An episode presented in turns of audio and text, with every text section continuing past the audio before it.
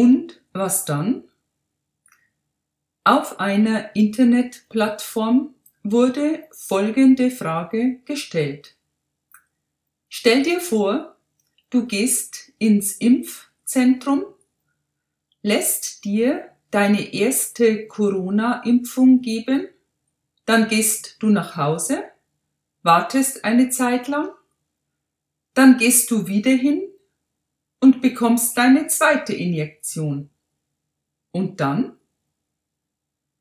Es gab zahlreiche und unterschiedliche Reaktionen. Viele planen, sofort zu verreisen.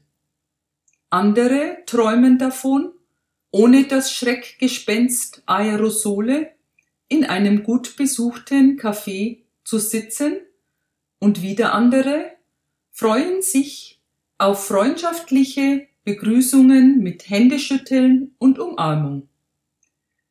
Die Mehrzahl der Leute aber war sich sicher, dass Maske, Abstand und Hygiene noch lange Zeit an der Tagesordnung sein werden.